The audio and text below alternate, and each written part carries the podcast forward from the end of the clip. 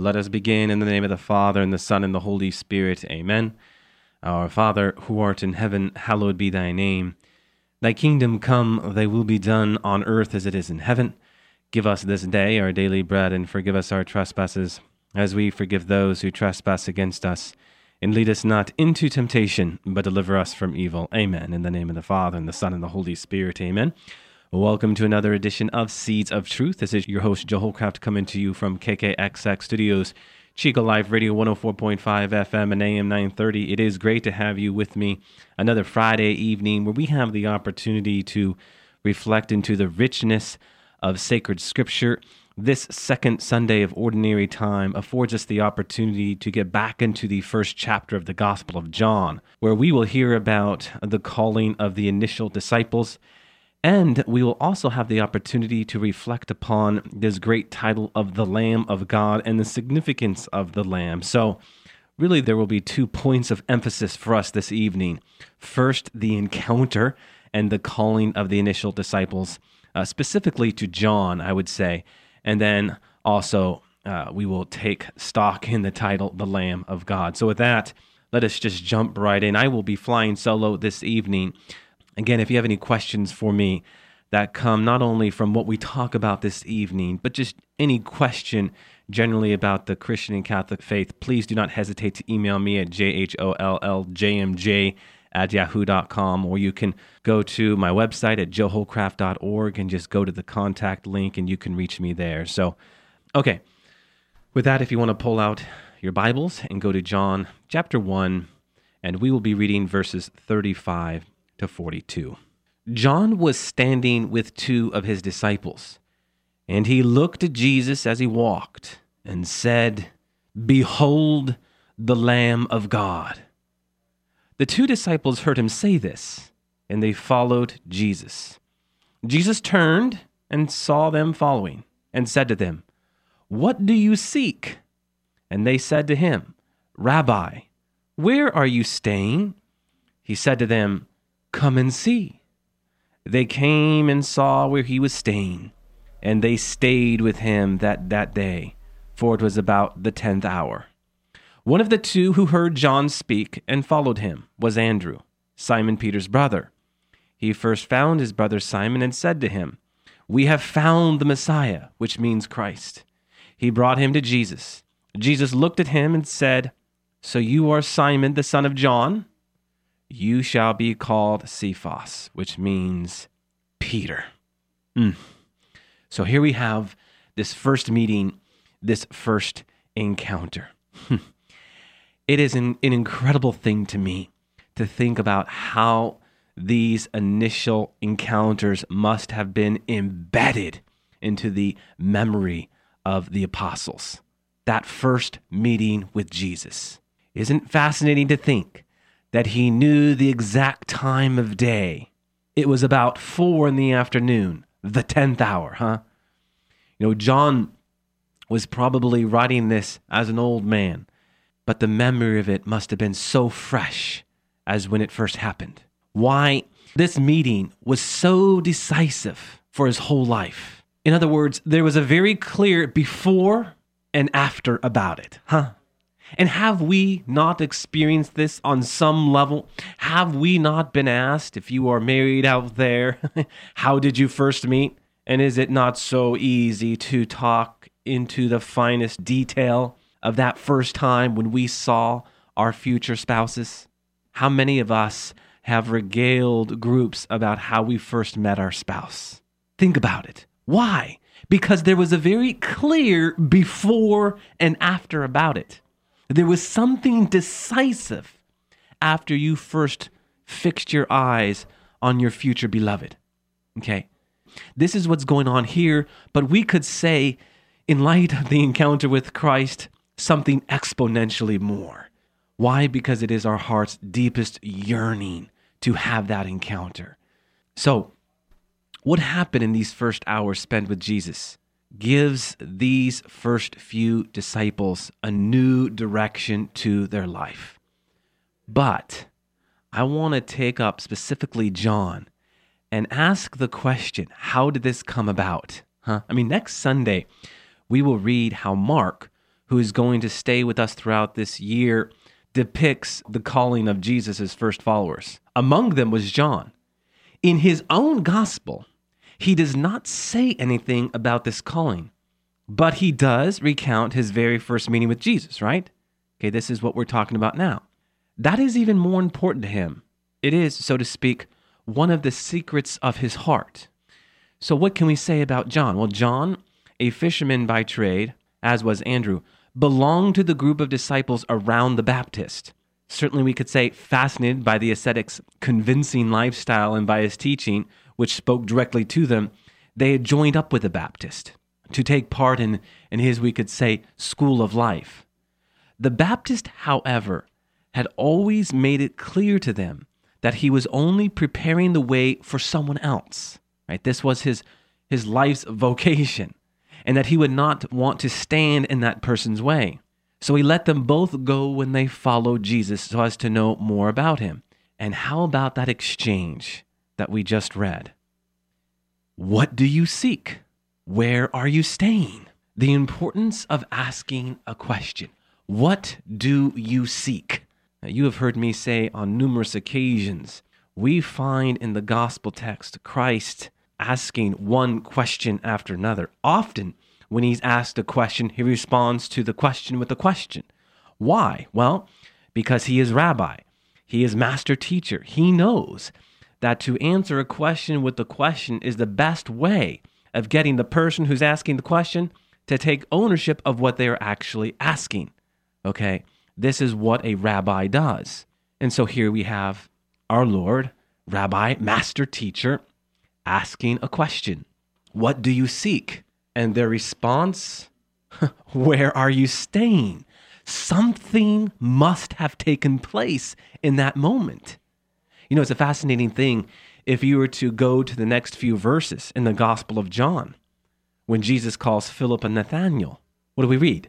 The next day, Jesus decided to go to Galilee, and he found Philip and said to him, Follow me. And in the next verse, now Philip, who was from Bethsaida, the city of Andrew and Peter, goes to Nathanael and says to him, We have found him of whom Moses in the law and also the prophets wrote, Jesus of Nazareth, the son of Joseph. And Nathanael says to him, What?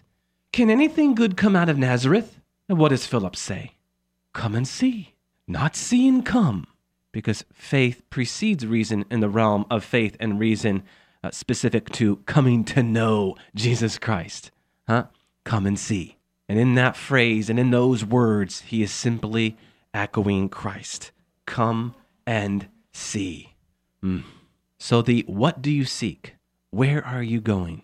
These are the first words that pass between Christ and those first followers, specifically, of course, John and Peter and Andrew. Nothing exciting, yet apparently unforgettable, because it was he who had looked at them and spoken to them, and who from then on was the center of their lives. Everything turned on him. So they went with him and saw where he was staying and spent the rest of the day with him. It is a very strange thing, my friends, to think about this simple fact. There is not one word about what they saw or what they talked about. This is all the more surprising since John gives a fuller account than the other evangelists of Jesus' conversations and speeches. For John, the first meeting remained, we could say, his own secret. It was so precious to him that he kept it to himself.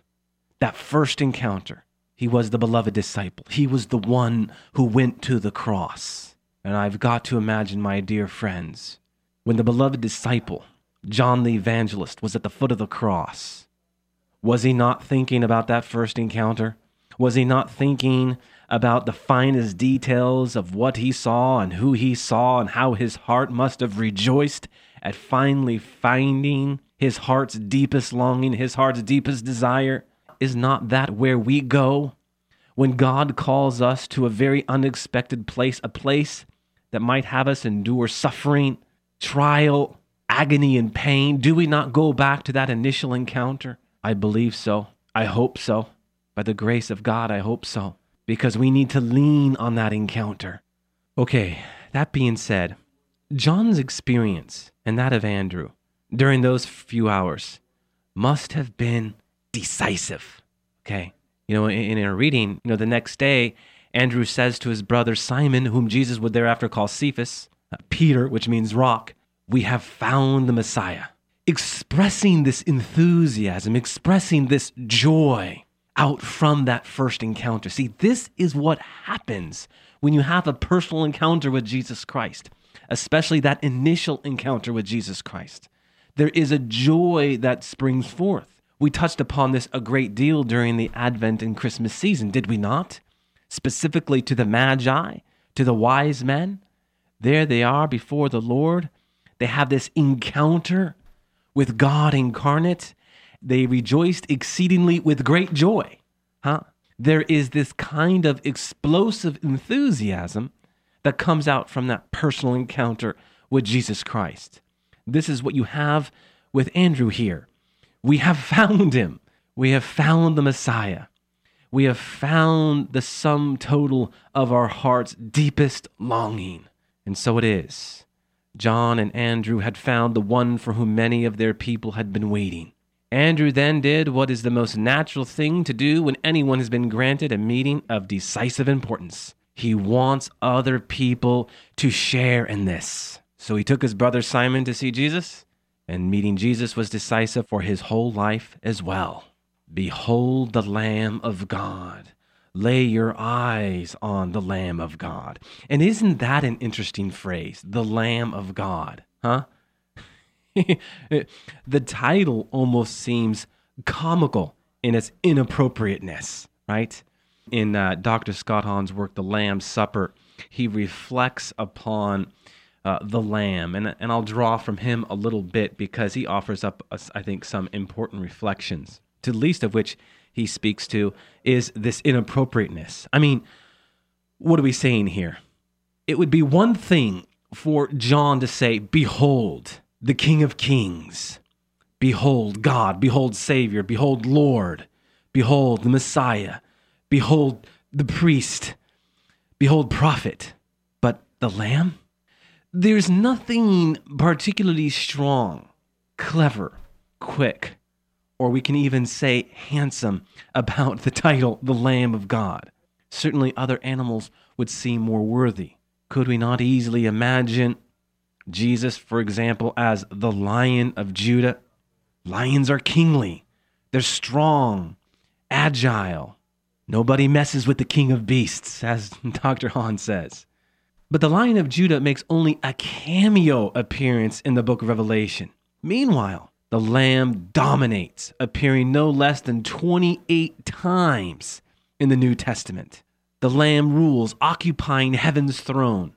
It is the Lamb who leads an army of hundreds of thousands of men and angels, striking fear in the hearts of the wicked in, in Revelation 6, verses 15 to 16. Not the lion, but the Lamb.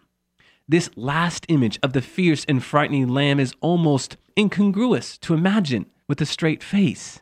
It doesn't make any sense. It is so unconventional.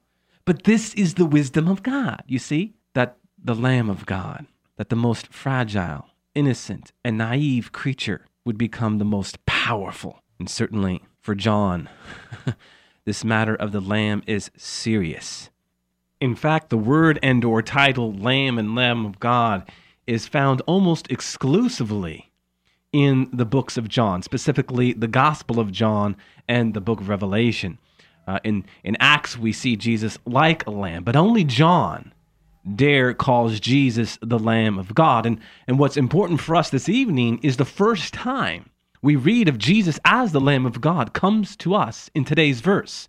Behold the Lamb of God. Now, what's significant to the Lamb of God? Well, to ancient Israel, the lamb was tied to sacrifice. So we can say that the lamb was going to be forever tied with what? But holiness. Remember the word sacrifice, and it's Latin secumfice, to make holy, the lamb was going to have a very close association with the future vocation of the new Israel in holiness and covenant life with God. And when it comes to the word covenant, I will never presuppose an understanding. Why? Because it's that important. Covenant unlocks the whole Christian mystery. Why?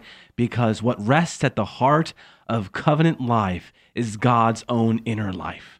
Remember the word covenant coming from the Latin convenire, a compact agreement, to come together. Well, God elevates this secular sense of how we think about covenant to a family bond, where He says, He in me and I in Him, in exchange of not things but persons, right? It is not, this is yours and this is mine, but I am yours and you are mine. This is what the whole Old and New Testament bear witness to. And ultimately, what rests at the heart of all covenant making is sacrifice. Sacrifice is one of the most primal forms of worship. Uh, this is what obviously comes to us from the Old Testament. As early as the second generation described in Genesis, what do we find? but the story of Cain and Abel, the first recorded example of sacrificial offering. If you were to flip your Old Testament to Genesis 4, verses 3 to 4, what do we read? Cain brought to the Lord an offering of the fruit of the ground, and Abel brought of the firstlings of his flock and of their fat portions. And in due time, in Genesis 8, what do we come across? Well, similar burnt offerings from Noah. How about Abraham in Genesis 15, Jacob in Genesis 46, and others? In Genesis, the patriarchs were forever building altars, we could say, as, as Scott Hahn likes to talk about it. And altars would serve primarily as places of sacrifice. In addition to burnt offerings, the ancients sometimes would pour what libations or sacrificial offerings of wine. There is a richness, my dear friends, to this title, Lamb of God. Now, of the sacrifices in Genesis, two deserve our most careful attention that of Melchizedek and that of Abraham and Isaac in Genesis 22. And once again, uh, Dr. Scott Hahn in the Lamb's Supper goes here. And so it is in Genesis 14 where Melchizedek appears as the first priest mentioned in the Bible.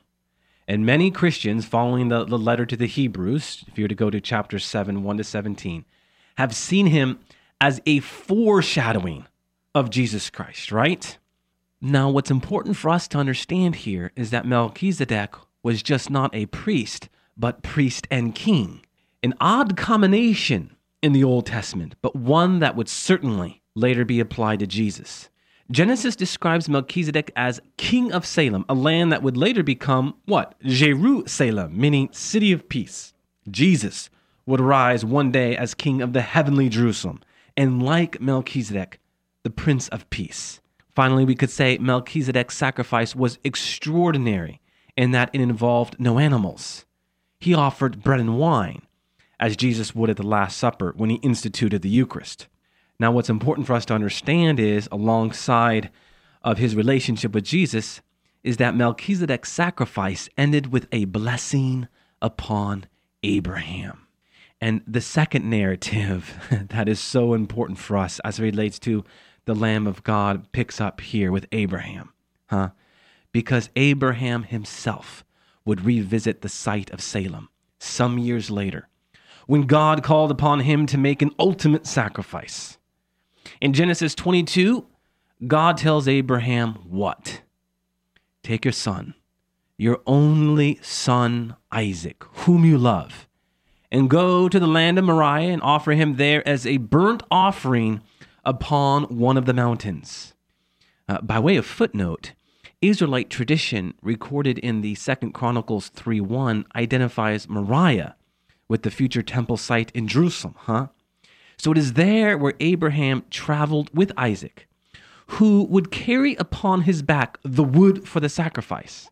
Now, if you were to go to verse 8, something interesting happens, huh? Isaac asks his dad, Where's the victim? And what does Abraham reply with? God will provide himself the lamb for a burnt offering, my son. In the end, we know the story, huh? The angel of God did stay Abraham's hand from sacrificing his son and provided a ram to be sacrificed.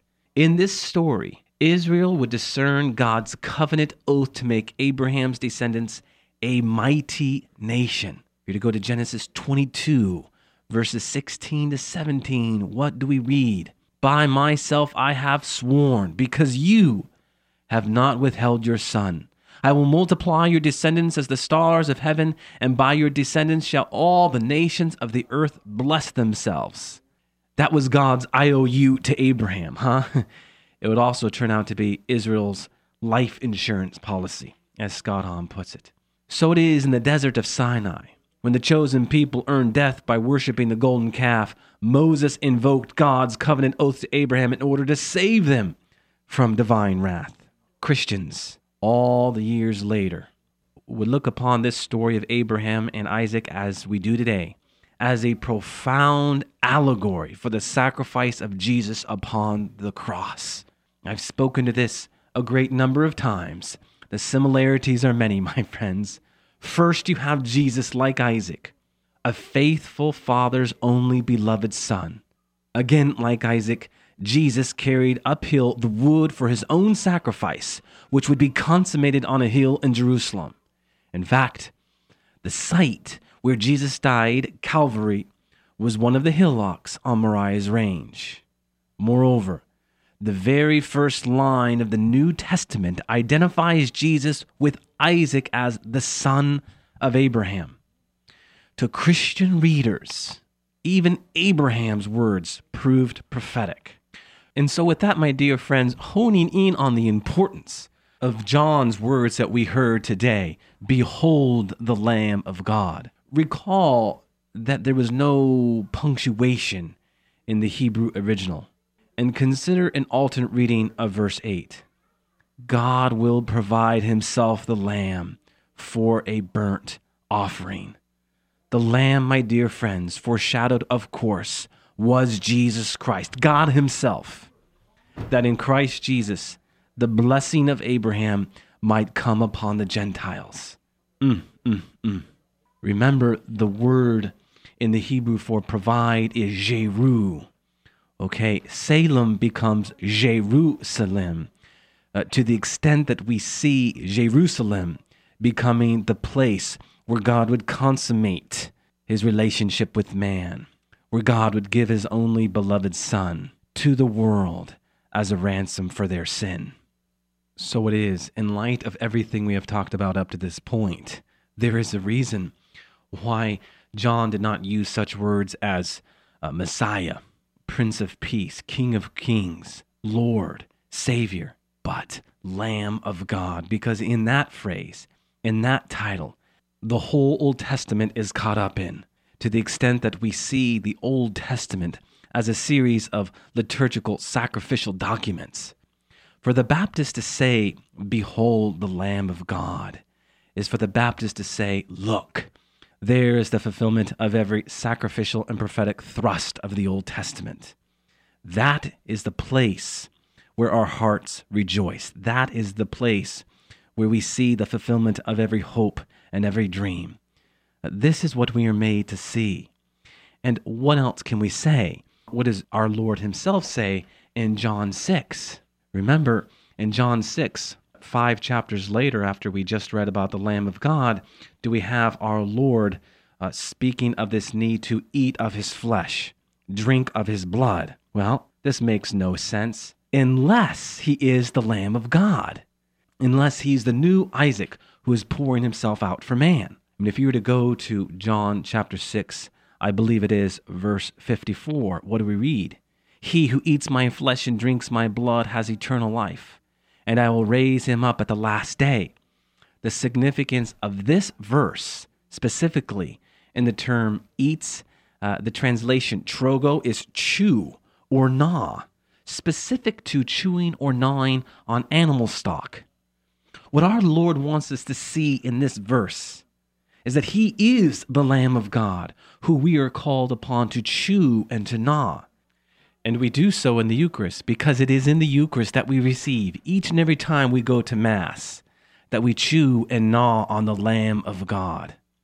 The Lamb that comes to us in the form of a host, but once consecrated becomes that very offering that Jesus Christ himself offered to the Father 2,000 years ago. The priest is in persona Christi offering up to the Father that very sacrifice of 2,000 years ago, making present that very sacrifice. My dear friends, remember those words from Christ at the institution of the Eucharist. Do this in remembrance of me. He didn't say write this. He said do this. And when he said do this, what he was actualizing was the New Testament. Remember what he says in Mark 14 24. This is the blood of the new covenant. Oh, covenant translates diatheke testamentum, testament. In essence, what he's saying there in Mark 14 24 that Paul echoes is this is the blood of the New Testament. The Eucharist, that is, the flesh of the Lamb of God, is the New Testament. And how about that? That we would hear from John those words Behold, the Lamb of God. That at the end of the Gospel of Mark, we would hear that being echoed Behold, the Lamb of God from the very mouth of Christ. Because Christ, as the Lamb of God, is absolutely central to the New Testament message because it is the Eucharist that transforms. The Eucharist is the good news is the evangelion because it literally transforms us. And isn't it a fascinating truth that comes to us today? If you were to take inventory into the number of priests across the world, you would come up with a number roughly 436, give or take several hundred, okay? If you were to do your math, what would that give you? Well, that means when you break it down to seconds and minutes and hours, if every priest says Mass every day, that every second, four hosts are being consecrated. So when Christ says, Do this in remembrance of me, the apostles took that seriously. And under the inspiration and guidance of the Holy Spirit, would those words be actualized up to today four times every second? Huh? I believe that to be a most fascinating truth a truth that brings us back to the heart of today's gospel reading. Why? Because when John says, Behold the Lamb of God, he sets our whole attention to what rests at the heart of the gospel message. That is, Jesus Christ incarnate, who has come as the Lamb of God, who has come as the final sacrifice, the sacrifice that would consummate covenant life with God. Amen. Let us close with a word of prayer. In the name of the Father, and the Son, and the Holy Spirit. Amen. Our Father, who art in heaven, hallowed be thy name. Thy kingdom come, thy will be done on earth as it is in heaven. Give us this day our daily bread, and forgive us our trespasses, as we forgive those who trespass against us. And lead us not into temptation, but deliver us from evil. Amen. And God bless you.